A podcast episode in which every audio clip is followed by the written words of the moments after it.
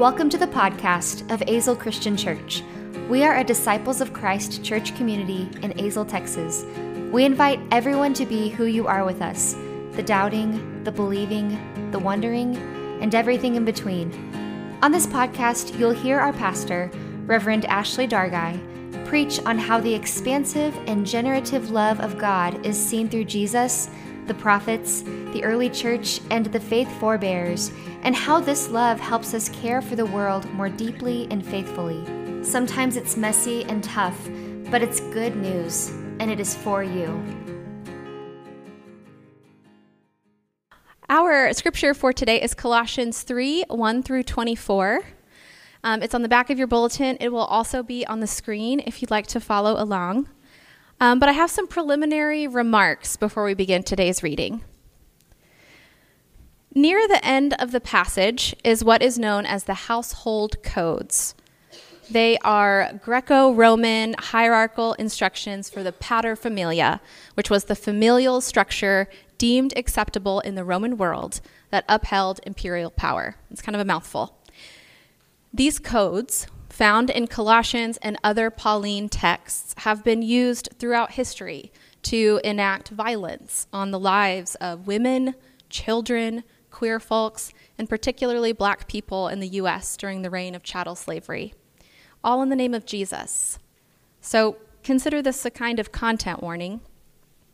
However, when we get to verse 18 with our reading together, which is where the codes begin, I'm going to stop reading. And I will allow a minute or two of silence so that you can read it to yourselves. Or if you don't want to read it, you can close your eyes and enjoy a moment of serenity. Even though part of the sermon will address these codes, I'm not going to read those verses out loud because it is important that you do not hear me say those words from the pulpit. It is important that our children do not hear me say those words. Um, it's important for my own daughter not to hear me say those words. And you may be wondering why I don't just skip this section, right? Why all the fanfare? Why not just ignore it? And that would be easier in some ways to pretend that it wasn't there. But these parts of Scripture will remain in the Bible whether or not we ignore them. And I would rather us deal with them together, as in a place of promise and worship and community, than for any one of us to stumble on them on our own and take them as God's great plan for the world. It's important that we know that these troubling and even downright wrong texts are there so that we are not caught unaware. You need to know that I know that they're there and I need to know that you know. Because ignoring them is like carelessly leaving a weapon unattended so that a child could find it. And we need to put that in its appropriate place. So here we go. The first part of today's text is quite nice. Let's begin. Colossians 3 1 through 24. So if you have been raised with Christ, seek the things that are above where Christ is, seated at the right hand of God. Set your minds on the things that are above, not on the things that are on earth, for you have died, and your life is hidden with Christ in God. When Christ, who is your life, is revealed, then you also will be revealed with him in glory. So put to death, therefore, whatever in you is earthly sexual immorality, impurity, passion, evil desire, and greed, which is idolatry. On account of these, the wrath of God is coming on those who are disobedient. These are the ways you also once followed when you were living that life. But now you must get rid of all such things anger, wrath, malice, slander, and abusive language from your mouth. Do not lie to one another, seeing that you have stripped off the old self with its practices and have clothed yourselves with the new self, which is being renewed in knowledge according to the image of its creator. In that renewal, there is no longer Greek and Jew, circumcised and uncircumcised, barbarian, Scythian, enslaved and free, but Christ is all and in all. Therefore, as God's chosen ones, holy and beloved, clothe yourselves with compassion, kindness, humility, meekness, and patience Bear with one another, and if anyone has a complaint against another, forgive each other. Just as the Lord has forgiven you, so you also must forgive. Above all, clothe yourselves with love, which binds everything together in perfect harmony. And let the peace of Christ rule in your hearts, to which indeed you were called in one body, and be thankful. Let the word of Christ dwell in you richly. Teach and admonish one another in all wisdom, and with gratitude in your hearts, sing psalms, hymns, and spiritual songs to God. And whatever you do, in word or deed, do everything in the name of the Lord Jesus, giving thanks to God the Father through him.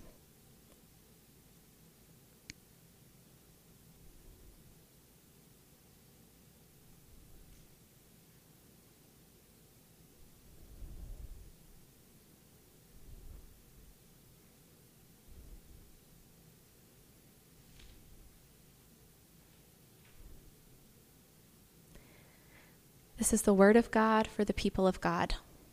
Thanks be to God. Our worship series on Colossians is called Study Hall. And today we're looking at school supplies. What will we need for this life in Christ? What do we need for our classroom, our learning lab of love that we call church? When I was a high school English teacher, the school supplies would mostly be taken care of before the first day. But I would usually have something on my syllabus that was surprising, like a composition notebook for writing day. Sometimes I'd invite kids to bring a ribbon for a community building project. But we'd also start with a Mrs. Dargai pep talk, the first of many. I would say to them, There are actual, tangible things you need for this class. You need to have done your homework. You, of course, need to do the reading. But there is also a way of entering this classroom and engaging the coursework that can't be packaged. You can't buy it at a store. You will need to open your minds, your hearts, even. You need to be ready to climb into the world of these stories. You need to be ready to tell your inner critic to take a walk so your creativity can get to work. You need to accept that we won't find all the answers, and we may even be troubled by some of the things that we read. But we will trust each other, and we'll walk through it together. There were some eye rolls, of course, this was a high school class, but there were also some twinkling eyes. And beyond that, there began a trust between us. The point of the pep talk was not even that I could predict, or the point of the pep, pep talk was not that I would be able to predict everything that would come up that year. Even though I wrote the syllabus, even though I knew what we were going to read, the point was for us to make a pact, to walk through it together, to wrestle with it together as partners. And today's section of the letter to the Colossians deals with the supplies the church will need for the tasks ahead. And it starts with a pep talk of sorts. The writer begins So if you have been raised with Christ. And this phrase tells us everything that we need to know about the life of the Colossians we're called to live. This phrase, so if you have been raised with Christ, it gives us the ground rules for life in Christ. They are to live by a resurrection ethic. This is an ethic that remembers our baptism it's an ethic that affirms the goodness of embodied existence. And this is crucial it's an ethic that is practiced in the face of death. Now, the Colossians are not in any immediate danger of physical persecution. That's not to say that they weren't in any danger, it's just that this is not an imminent threat every day. However, they do live in the Roman Empire, and empire is as empire does. We have already talked in this series about how empire holds captive our imaginations. The Romans did this in their military celebrations, their temples dedicated to worship of the state, and through Caesar's face on the coins and the town entries. But there's a subtler way that empire grabs hold of one's psyche. And it's a trick that the Hebrew prophets railed against it's what Jesus sought to pierce, and it's what we are still trying to discern today as the continuing church. Empire wants you to believe that everything is fine. What you see is what you get. What you see is normal. And not only normal, it's inevitable. And it does this by perpetuating think, ways of thinking that go like, we have no choice. That's just how things are. Power at large wants us to believe that the future holds nothing but just more imperial dreams. They hold us captive by this ideology of continuity, the continuity between the present and the imagined future. Things must remain the same or continue along the same ideological path. It's inevitable, Empire says. Slogans reinforce this continuity. Pax Romana, we've talked about this. There is no Lord but Caesar. Free trade, law and order, these little shorthands are hedges to hem in our imaginations for what the world could be. But the writer of the Colossians, or the writer of the letter to the Colossians, in keeping with prophetic tradition and in the way of Jesus, is shouting in protest the resurrection ethic. The writer says, You are dead to all of these lies of empire. You are not bound by the ideology of sameness. You are no longer held captive by these powers that want to eternally preserve brokenness and idolatry and oppression. When the writer tells the Colossians to set their minds on things above, he or she is not advocating to forget life on earth and think only of an ethereal afterlife. No, the writer is urging the Colossians to abandon any allegiance that is not only and foremost unto Christ. Abandon empire's vision for the world that has held them captive. Secede from unholy unions of power and money, as the poet Wendell Berry wrote. Put to death what is earthly means to put to death the remaining vestiges of an imperial imagination and praxis that still has a grip on their lives. Put it to death before it kills them, and it will, without a second thought. As God's chosen ones, holy and beloved, clothed in compassion and kindness and humility and meekness and patience say boldly to empire's imagination, we beg to differ. Because this is a community renewed in the knowledge of the image of the Creator. And what does that community look like then? It looks like the Creator. By embodying in its communal life the virtues that are found in this alternative story by God's star- story, arguably the truest story there ever was. The Christian way of life stands in contrast to the empires. And this way of imagining the world that could be, the world God wants, leads us to a radically inclusive way of thinking in Colossians. In that renewal, the text says, that is, in this resurrection ethic, there is no longer Greek and Jew, circumcised and uncircumcised, barbarian, Scythian, enslaved and free, but Christ is all and in all. In Christ, we are all beloved and treated as such Greek, Jew, uncircumcised, circumcised, barbarians, Scythians. Take my word for it, they were very scary barbarians. Enslaved and free. Now, of course, we don't just rise out of baptismal waters or wake up one morning with a completely transformed way of life, right? Transformation takes time. Maya Angelou said, I'm grateful to be a practicing Christian. And I'm always amazed when people say, I'm a Christian, because I think, already? It's an ongoing process. You know, you keep trying and blowing it and trying and blowing it. We are a transformed people through practice. That's why we call them spiritual practices. And one of the main ways that we learn the rhythms and contours of a resurrection ethic is through what we're doing right now worship. Worship is a world making endeavor. It's a Christ centered imagination station. It's a recalibration of our hearts.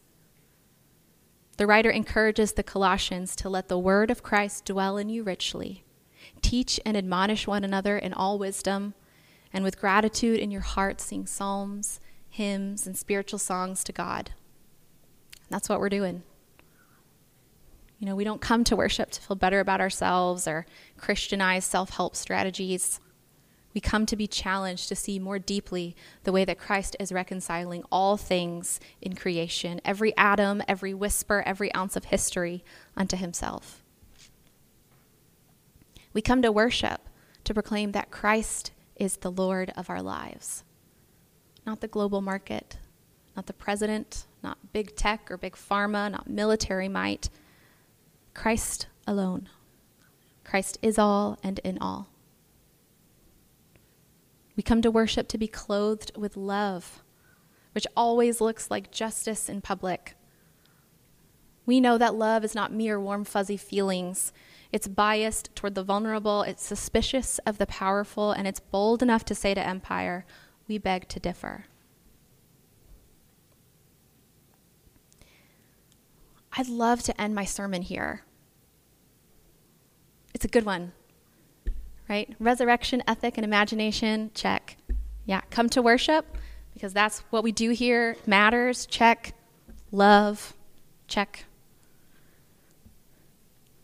But we can't end it here because the text keeps going.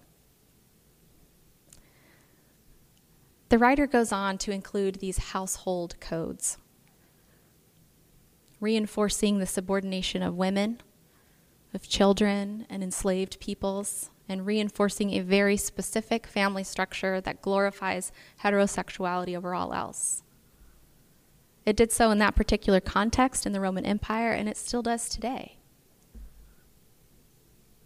And not only do these codes project an image of an idealized patriarchal household, it does so with a Christological spin. Yikes.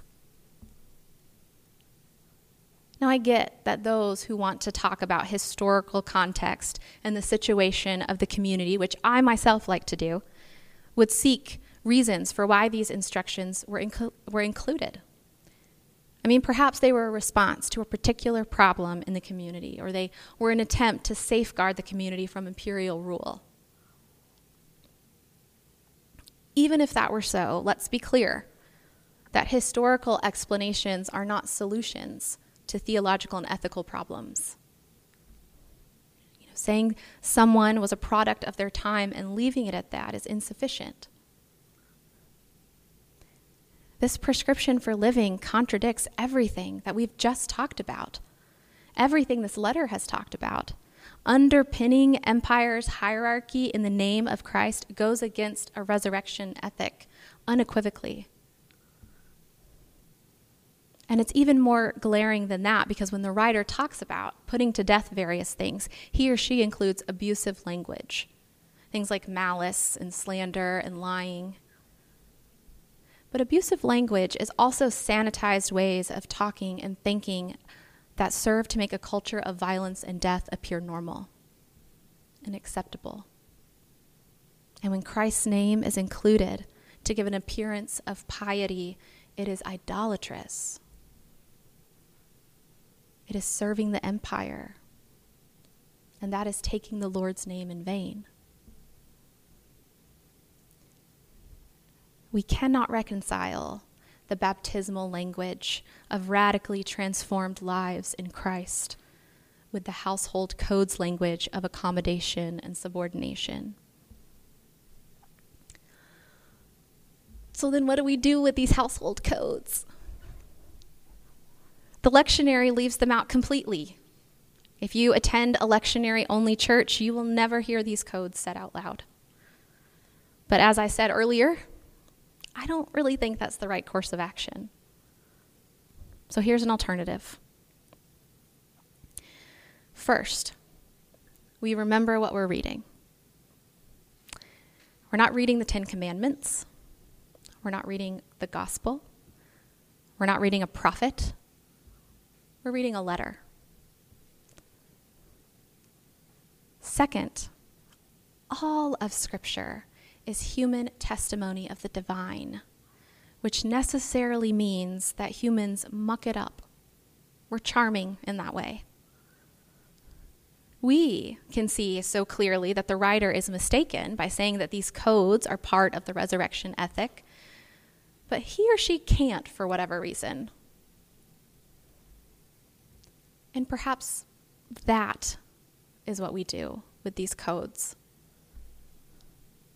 We remember that until God gets everything God wants, until the day of Christ, until the reign of God is fully realized, there is always a possibility of dissonance. There is always the possibility that we will strive to live so faithfully and see the world so imaginatively and still succumb to imperial imagination in some part of our lives. There's always the possibility that we will be unable to see clearly and readily when we are participants in violence and oppression. There is always the possibility that we will repeat the slogans of empire without thinking about how it tastes in our mouth. It's really something to read that this writer can say there is no free and enslaved in Christ, while in the next breath telling the enslaved to honor their oppressors. The writer essentially says to feel in your heart that you're free, but don't expect anything else. It's humbling because it happens to us, doesn't it? We too have unexamined parts of our lives that are enslaved to empire story that keeps empire's death dealing ways alive in ourselves, thinking it won't kill us. And it is good, albeit painful, for us to remember that there are places as individuals and as a church where we remain ignorant and obstinate in our practices. Consider our own church's slogan, Be Who You Are with Us, which I love. You know, it comes from our very disciplely slogan, All are welcome, and the generic church slogan you see everywhere, Come as you are. And these are beautiful things to say and mean with our whole hearts. And I'm not questioning that we mean them and we believe them. However, what does need to be examined regularly is how that belief is put into practice. We do this together in worship, informative practices such as prayer and communal scripture reading and hearing from those who are most deeply impacted by our practices. And we ask the hard questions together. Like, in what areas of our church life, our individual life, our collective life, as Christians in the U.S., are we proclaiming a resurrection ethic yet still reinforcing empire codes? How are we proclaiming a wide welcome, but still participating in oppression? Where do we still need to learn and grow and evolve? This examination is why the stickiness of living in community with each other is so important and so sticky. But the good news, the gospel, if you will, for today, is that being a Christian takes practice, as Maya Angelou said. So let's keep practicing. Let's keep showing up. Let's keep doing the homework. Let's keep coming here open minded, open hearted, Let's keep climbing into the world that God wants, that God told Moses about, that the prophets preached about, that Jesus talked about, that Jesus died for, that the early church tried to live. And let us stay soft and let ourselves be molded and shaped and formed by these stories. May we trust and respect each other enough to tell each other the truth. In verse 4 of our text today, right after the writer sets the scene for us, they say, When Christ, who is your life, is revealed, then you also will be revealed with him in glory. Which kind of sounds like a riddle. But it's a reminder that Christ is always being revealed to us. Revelation happens all the time in our lives at moments of profound transformation. And those awakenings, those realizations, are glorious. So, yes, we have room for improvement always. We have room to grow and learn. But when we do, even the moment that we realize we need to, God, it's glorious. Amen.